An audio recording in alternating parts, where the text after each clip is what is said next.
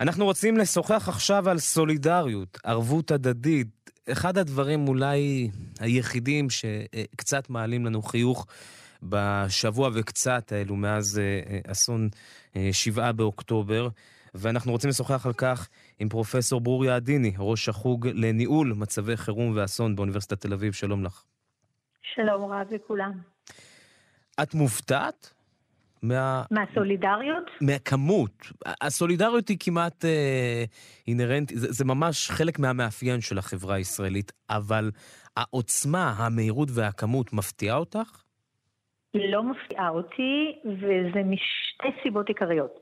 סיבה אחת שבכל מקום בעולם, כמעט, אנחנו רואים שבזמן משבר יש חיזוק של הלכידות, יש סולידריות, ואנחנו רואים את זה אפילו בנתונים, למשל אחרי רעידות אדמה, בין 50 ל-95 אחוז מהאנשים שניצולים, הם ניצולים על ידי האנשים שסביבה, מתוך אותה סולידריות, לא רק על ידי בני משפחה, על ידי אנשים זרים שהיו שם ו- ועוזרים, אנחנו רואים את ההתחברות.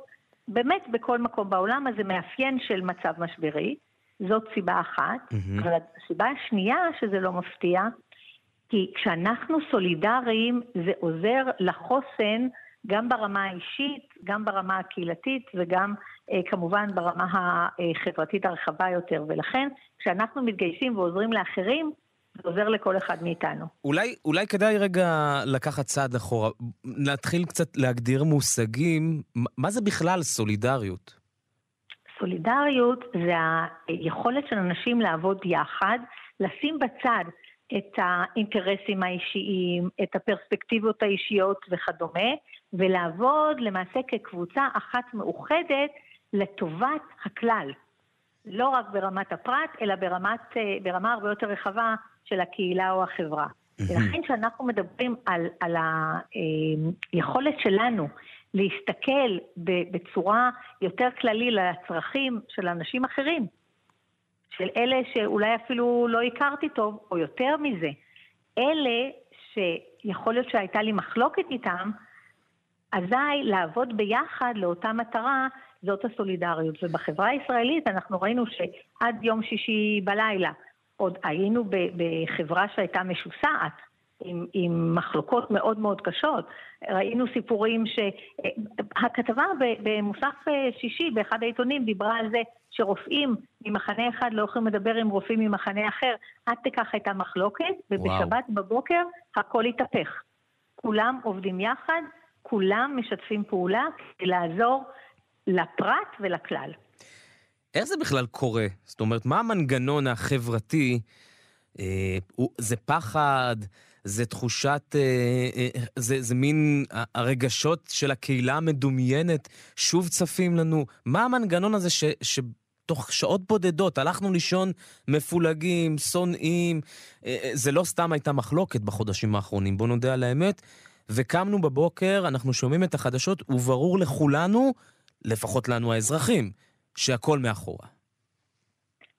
קודם כל אמרת יפה מאוד, לנו האזרחים, החברה האזרחית מוכיחה את עצמה משבת בבוקר וגם היום אה, וגם בימים הבאים, אה, באמת אה, ראויה לכל התפעלות והעבודה המשותפת היא, היא רחבה בכלל המישורים. היכולות האזרחיות לקחו על עצמם כמעט כל תחום ותחום, כולל אפילו לפתוח למשל מטה נעדרים וחטופים וכולי. המנגנון הוא תמיד נשען על, על הסוגיה של החוסן, ומה זה חוסן? חוסן זה היכולת של הפרט או הקהילה או החברה להתמודד עם אותו איום, להתאים את היכולות לאיום שעומד מולנו ולהצליח לתפקד ולהתאושש כדי להמשיך אה, אה, באמת ביכולת אה, תפקודית טובה, יעילה. גם כפרט וגם כחברה, את אומרת. נכון, אבל מה שראינו בהרבה מאוד מצבי חירום וגם במצב הנוכחי, ואתה נגעת לפני רגע בחשש הגדול, בחרדה, כולנו נתקפנו חרדה, כולנו איבדנו אה, את הביטחון שלנו שאנחנו מוגנים וכולי, אבל התמיכה הטובה ביותר במצבים האלה זה הקהילה. אז שוב אנחנו רואים בכל המחקרים שהחוסן האישי אה, נפגע במצבים כאלה, יש איזושהי ירידה או צניחה. ברמת הביטחון, ברמת היכולת שלנו ככה להרגיש שאנחנו מסוגלים להתמודד, אבל החוסן הקהילתי עולה, היכולת שלנו כקהילה, כקבוצת אנשים עם, עם אלמנטים משותפים, זה עולה. וזה נותן לנו את הביטחון ואת היכולת באמת, א', לעבוד ביחד, וב', לסייע אחד לשני. וזה, לא רק שזה עוזר לאחרים, זה עוזר לכל אחד מאיתנו. החוסן החברתי נבדק רק במצבי חירום? או שאנחנו יכולים... אה, אה, היה לנו איזושהי אינדיקציה, גם שבוע לפני האסון הנורא הזה, לדעת שברגע האמת אנחנו נתאחד. כי שוב, דיברנו, הכתבות, כל העיסוק היה בפילוג. נכון. נכון. התשובה לשאלה שלך היא כן. איך אנחנו מודדים את החוסן? אז בואו קודם כל נדבר, כשאנחנו מדברים על חוסן חברתי או חוסן לאומי, נבין ממה זה מורכב. זה מורכב מאותה סולידריות שאנחנו דיברנו, זה מורכב מאלמנט מאוד משמעותי של אמון.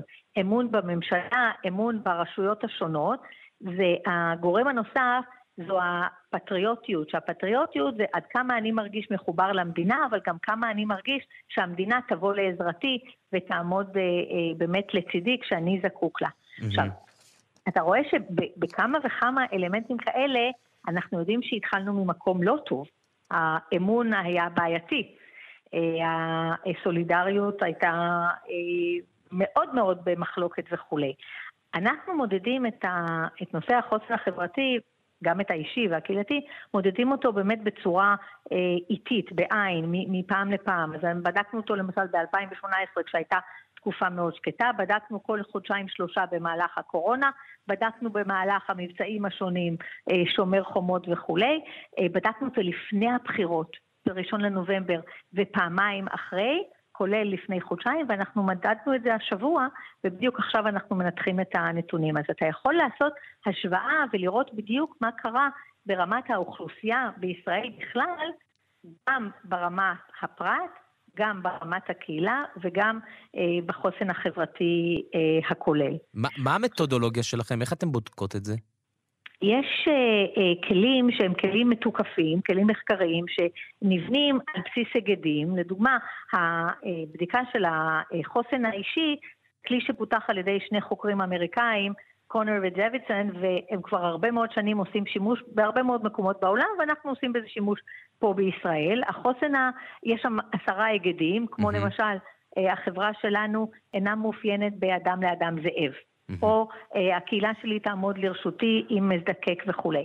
אותו דבר יש היגדים לחוסן קהילתי ולחוסן חברתי. חוסן חברתי ולאומי, יש שם 16 אה, היגדים שאנחנו אה, שואלים אותם והכל משיב אומר, מדרג עד כמה הוא מרגיש שזה אה, מאפיין את התחושות שלו בזמן הנתון, אה, אל, אה, על פני סקאלה עד אני אה, אה, מרגיש שזה לגמרי לא מאפיין אותי. וככה על פני הסקאלה של מ-1 עד 5, אנחנו יכולים לראות מה קורה ברמת כל פרט ולראות את התמונה הכוללת של החברה שלנו. אני רוצה לשאול אותך רגע על, על, על הגלים ואולי על מעגלים רחבים רחבים, עד כמה הסולידריות היא גבוהה יותר בתוך המעגל הקרוב, המעגל השני, המעגל השלישי, והאם ככל שמתרחקים, אה, גם גיאוגרפית, גם אולי מבחינת קרבה אה, אה, של היכרות לנפגעים, הסולידריות יורדת, או שהפוך, יש פה איזשהו משהו רחב יותר? הסולידריות בנויה מכמה דברים. אחד, הנרטיב. אנחנו ראינו את הנרטיב ביום שבת קרה, והחמאס פרסם תמונות שזעזעו כל אחד ואחת, לא רק פה בישראל, אלא גם בעולם, והנרטיב הזה גרם פגיעה בסולידריות, אנחנו רואים את ההתייחסות למדינת ישראל, שהרבה מאוד זמן לא, לא ראינו כזאת אה, תמיכה. לדוגמה, היום לפנות בוקר, לפני בערך עשר שעות, אה, הגיעה משלחת של ארבעה רופאים משפטיים, אנשים שהמומחיות שלהם היא לטפל בחללים, והם הגיעו אה, על בעקבות הבקשה של משרד הבריאות לקבל תגבור של אה, בעלי מומחיות כזאת לטובת הזיהוי של החללים. כי אנחנו נדרשים היום לזיהוי של מספרים שבאמת אף פעם לא נתקלנו בזה. אז זה מראה על סולידריות. יש ארגון שנקרא American Physician Fellowship, ה-APF, מארצות הברית.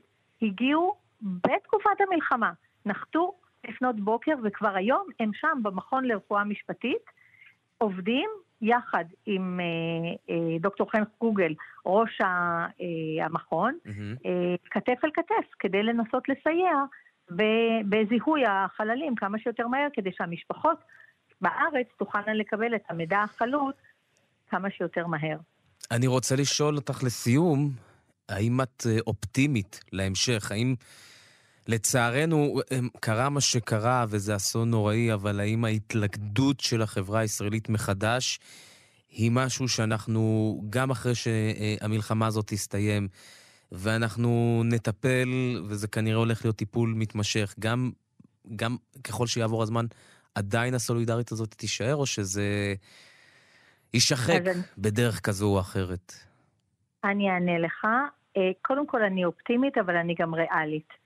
ולכן, איך הדברים האלה הולכים יחד? המחלוקות שראינו עד אה, לשבת לפנות בוקר, לפני שבוע, כשהתרחשה הקטסטרופה, אה, המחלוקות היו מאוד מאוד עמוקות, הן לא נעלמו. הן כרגע הושמו בצד, ואנחנו רואים את הלכידות. ככל שיעבור הזמן, וככל שהמידע יהיה אה, נהיר יותר לכולם, וככל שהדברים ישקעו, ככל שאנחנו נסיים את הטיפול בפצועים ויימשך הטיפול בחטופים וכולי, כל המחלוקות אה, יציפו. אני מאוד אופטימית לגבי החברה האזרחית. לא, אבל יכול להיות אולי שאנחנו נחזור אה, להתווכח, אבל זה יהיה כבר ויכוח, זה יהיה כבר ויכוח פנימי בתוך הבית, ולא תחושה של מלחמת אזרחים בפתח.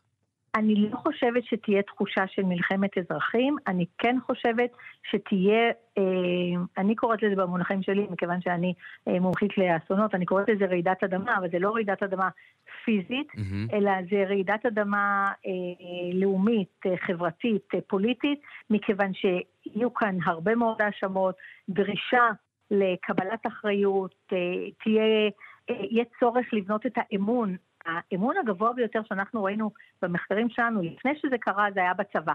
האמון הנמוך ביותר, אפרופו, היה בכנסת. Mm-hmm. קצת מעל זה, התקשורת. היום התקשורת, במשבר הזה, קיבלה דווקא תפקיד מאוד חשוב, בוודאי בימים הראשונים. אה, האמון בצבא הוא לא באותה רמה שהיה קודם לכן, כי אנשים הרגישו שציפינו והצבא לא בא, אה, ובוודאי ובוודאי המערכת הפוליטית. ולכן תהיה פה אה, תהיה כאן, תהיה כאן יכולת של מאבק שהוא יהיה כנגד הרבה מאוד uh, מערכות כאלה כדי לבנות מחדש את האמון. וזה לא יהיה תהליך קל. אבל אני לא חושבת שאנחנו נראה את המאבקים שראינו מבחינת המחאה מצד אחד אל מול מחנה אה, התומכים ברפורמה המשפטית, אה, מצד שני, זה, זה עבר שינוי והוא לא יהיה אותו דבר כפי שהוא היה אוקיי. קודם. אבל המאבק הקשה אה, בהחלט עוד לפנינו. פרופסור בוריה עדיני, ראש החוג לניהול מצבי חירום ואסון באוניברסיטת תל אביב, תודה ששוחחת איתנו. תודה רבה.